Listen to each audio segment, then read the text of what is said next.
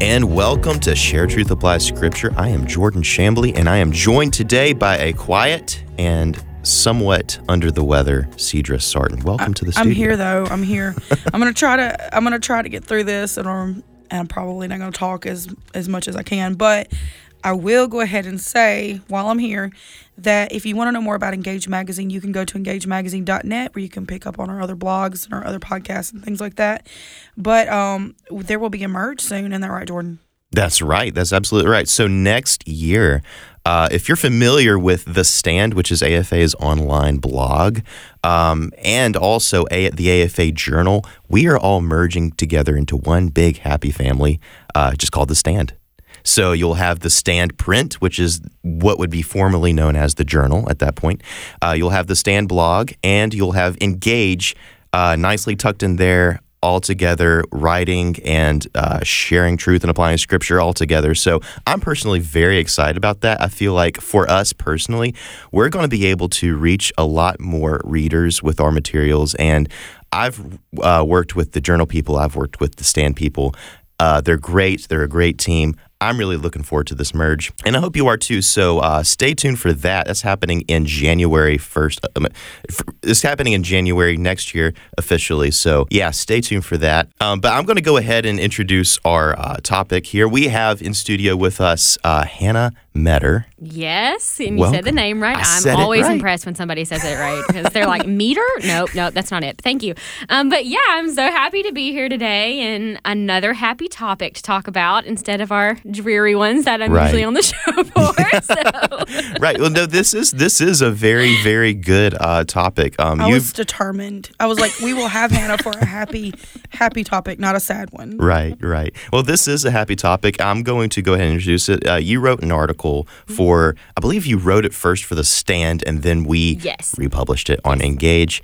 This is called Married to Faithfulness. There will be a link to this article in the show notes of this episode if you're listening to this on a podcast.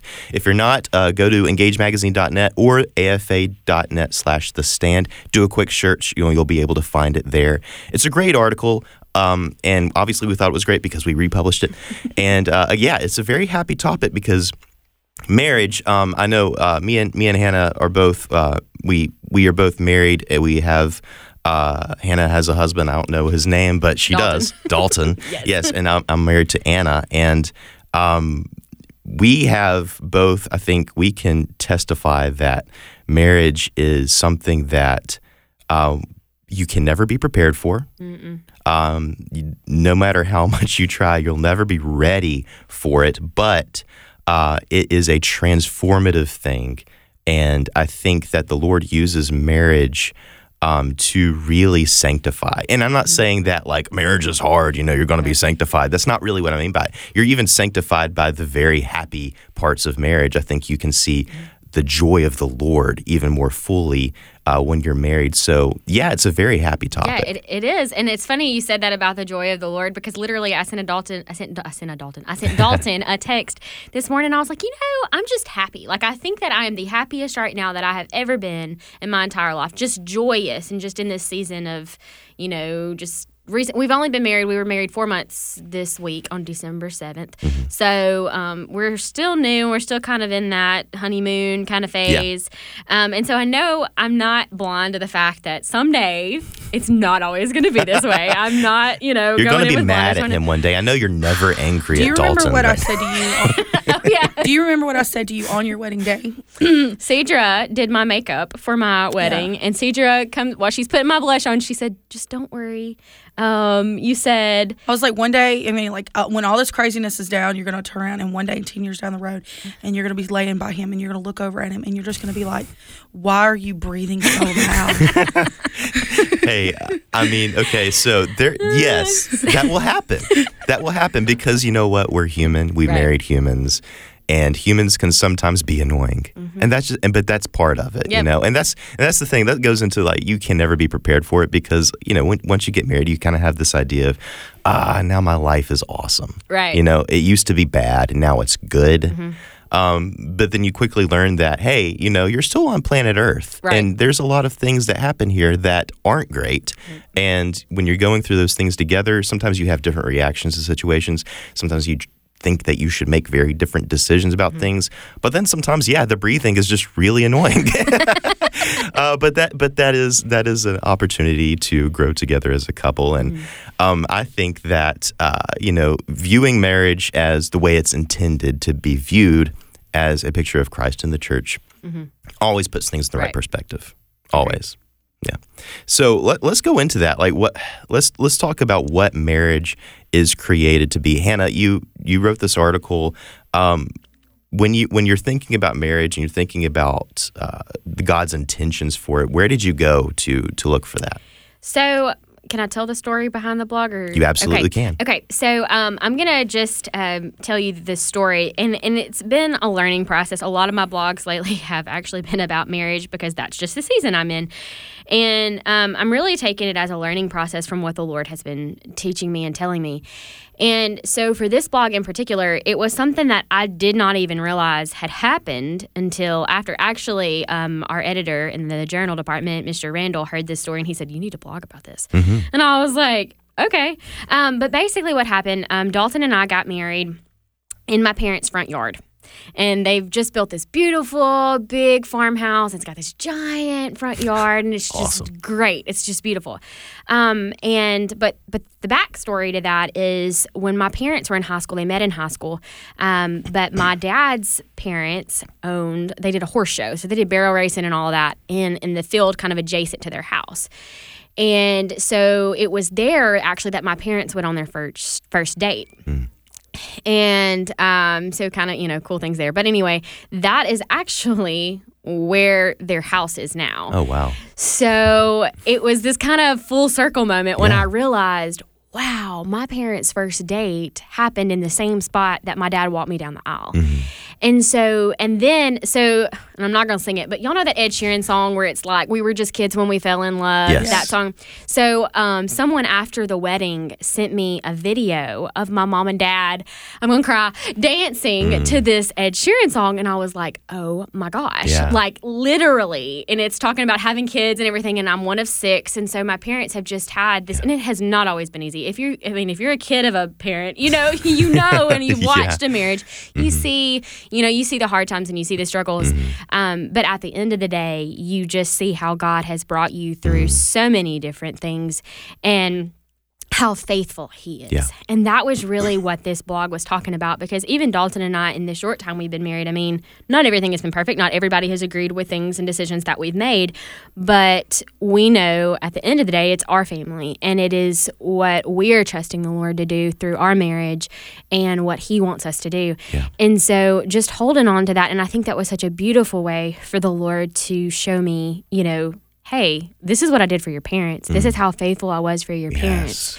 And this can be you too. Mm-hmm. If you'll trust me, if you'll follow me, if you'll commit your marriage to me and to my plan. And so that's really, and that kind of gave away a lot of the blog. But that was where this inspiration came from, and just really clinging to the hope that, someday maybe, which we met, Dalton and I met in church, but, you know, and we could get married in that church, you know, or I mean, my kids could get married in that church, but, you know, just looking to the future. I just think that was just... That's perfect. I love that story so much. That's amazing too. The multi-generational effect there is such a powerful thing, because so I'm thinking about my mom and dad and my in-laws, and their marriages I think are very rare. You know, right? I agree. Two Christians who were married and really set their hearts on honoring the Lord in their marriage and raising a family. And me and my wife, we had the blessing, the privilege of being raised in that home and seeing these. And I mean, I'm not trying to paint a picture like they had halos and, you know, we're just sort of drifting through domestic life, you know, together. That's absolutely not the case. But when me and my wife, we got married, I don't think we necessarily realized explicitly at that point what we were thinking, but it was it's obvious to me now when you tell me that story is when we have those examples in our lives of the Lord's faithfulness to people who are honoring Him and living in obedience. It's such a reassuring thing for us as Christians when we're going into that same situation to know that if we live in obedience and we're honoring the Lord, He will be faithful to us and He will bless us. I mean, that's in the Bible. I think too often we can go into that kind of situation and we think, I'm going to do my best, but there's no guarantee that God is going to be a good God to me. Mm-hmm. But that is absolutely not the case. I mean, that's a lie of the devil to think that way. But absolutely, to have that picture of people who've gone before you into a marriage, even if they're not your parents, but to see people who've gone into a marriage together and they've honored the Lord, and the Lord has blessed them. And to know that you, if you obey the Lord, then you will have Him, and He is the blessing that you will have in your marriage. It's such a powerful thing. Thank you for so much for sharing that story. Yeah. Well, one thing, as the non-married person on the program with the raspy voice, excuse me, one thing that I see continuously with some of my own friends and family is this desire to paint this perfect picture of their marriage, usually online, which we talked about social media recently, but online and like on Facebook a lot as well. Like they post all these posts about how much they love their spouse and how great their family is. And then one day I get on there and their relationship status has been secretly kind of quietly changed, and they put their last name back to their main, and things like that. And so, I mean, it's just, I feel like I've seen so many friends and family trying so hard to have like this perfect image in their marriage that they're not really taking care of their marriage because they're focused so much on the outward appearance of it all. And I fully believe on the, there's too many cooks in the kitchen. Like, if you go around and you talk to everybody about your marriage and what's going on in your marriage, you're going to get a whole lot of opinions. Yeah. And then for you to have to, like, put in your head, okay, is this right? Is this right? Who is this? And then you're not communicating with your spouse. Like, you're just posting pictures on Facebook to make sure, after you've done that, to make sure everybody knows, oh, we're good, we're happy, we're fruitful, we're this, that, we're that. But in reality, you're just so torn because you don't know which way to go. Yeah. And so I think that's something I've tried to stay away from in the at least these last couple months. That's absolutely not to say that you can't brag on your spouse. Online. Right. No. Yeah. No, I'm going to all the time. In fact, he's cute, you probably should. Yeah. But yeah, I've seen it too, where you have a couple who they on the outward, on the outside, they seem to be living just this perfect life, and and sometimes you can be like, well, goodness, I want to live like that. Right. Like they get to do all these things, and they just in love with each other, and they're just like twirling around in a meadow somewhere, and you're like doing dishes, and kind of annoyed with your wife or husband, and but those things aren't reality. And like we had that conversation with Kendra White last episode, I believe. When you're dealing with people on social media, what you're seeing there is not really the real person. You're seeing this edited version of them that they're comfortable with the world seeing. And so, not falling into the same trap can be hard, especially if social media is like right there on your phone and you can just do it real quick and you get that rush of, when somebody likes it, it just kind of boosts your ego a bit. And then who liked it? That's always my thing. Like, did so-and-so like it? Like, are they paying attention to me? Because I need them to see this. Yeah, because there's always the people that you're like, they like it. You're like, I don't really care about their opinion. But then this person, you admire them. And they obviously admire you because they clicked like. Exactly. Yeah. Well, that's a pride issue. I mean, that really is because you're looking for validation from the world, and goodness, what we should understand by now is that the world's validation on something like marriage means nothing.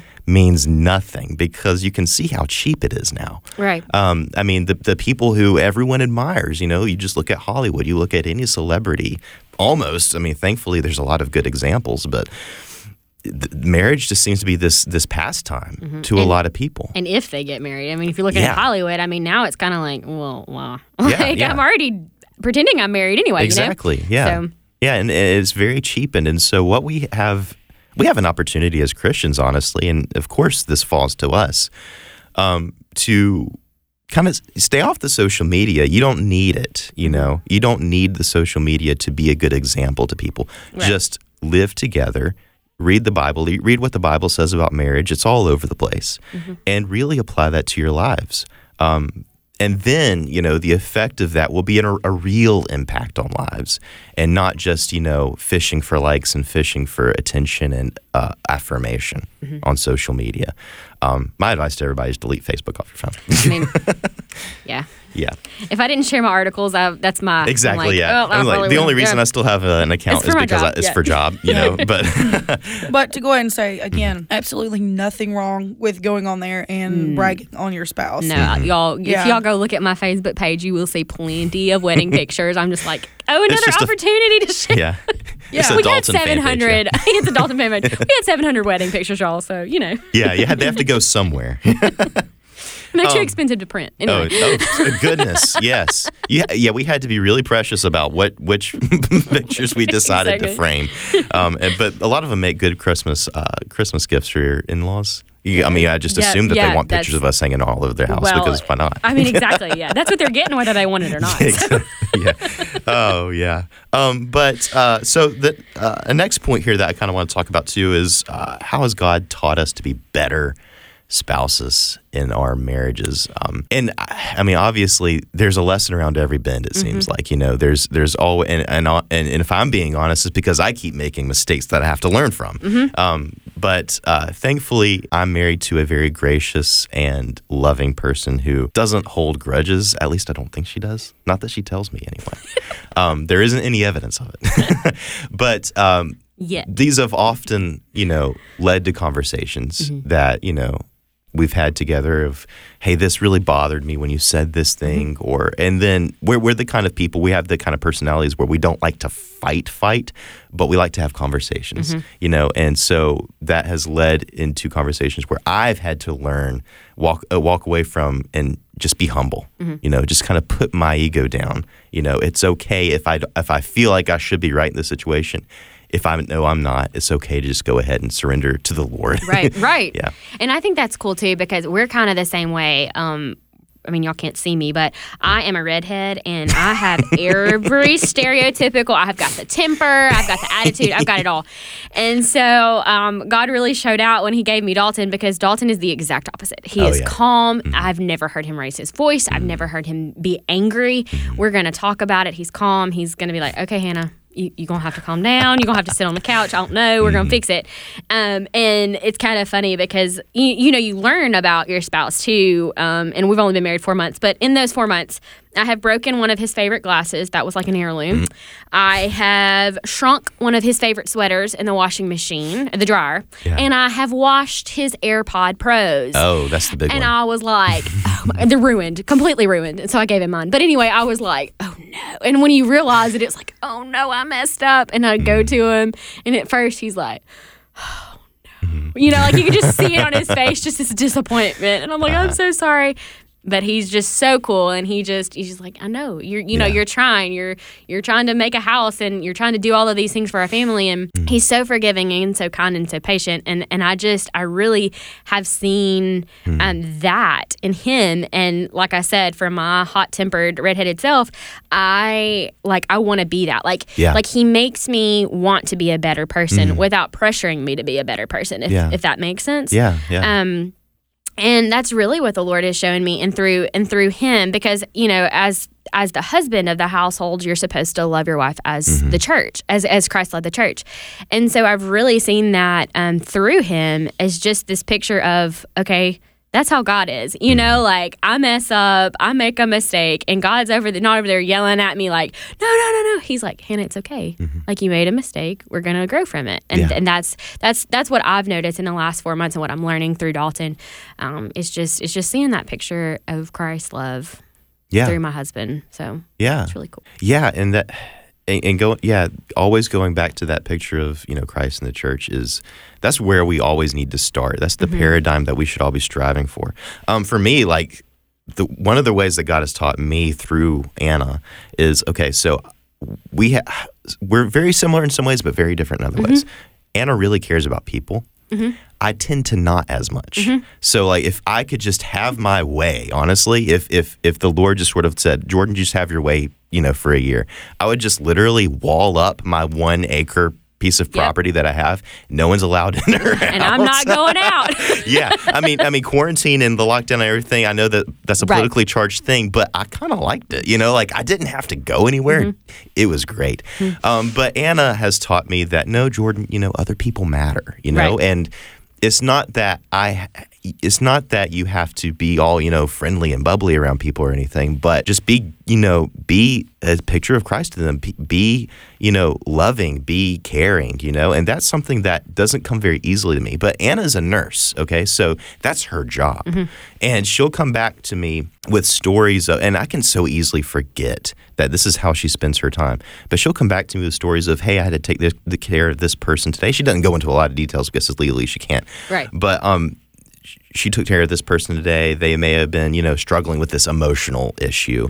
And this is how the Lord, you know, guided her to help them. And I'll just be like, I don't have stories like that as much, you know, and that really, it bothers my conscience, and it makes me want to, as much as this doesn't happen in practice as much as it should, it makes me want to be a better person. It makes me want to be more hospitable, you know, as a Christian to other people, and especially other Christians too. So yeah, the Lord really uses a spouse to sand down our rough edges, I think, and to conform us more to the pattern of Christ. The marriage is really a means of grace, I think. I agree. That the Lord really uses to communicate who He is to us, and we can either be dragged along very reluctantly, or we can surrender and, you know, and accept it, you know, and live in obedience. So we have about like 5 minutes left or 3 minutes left. I'm looking at the clock here.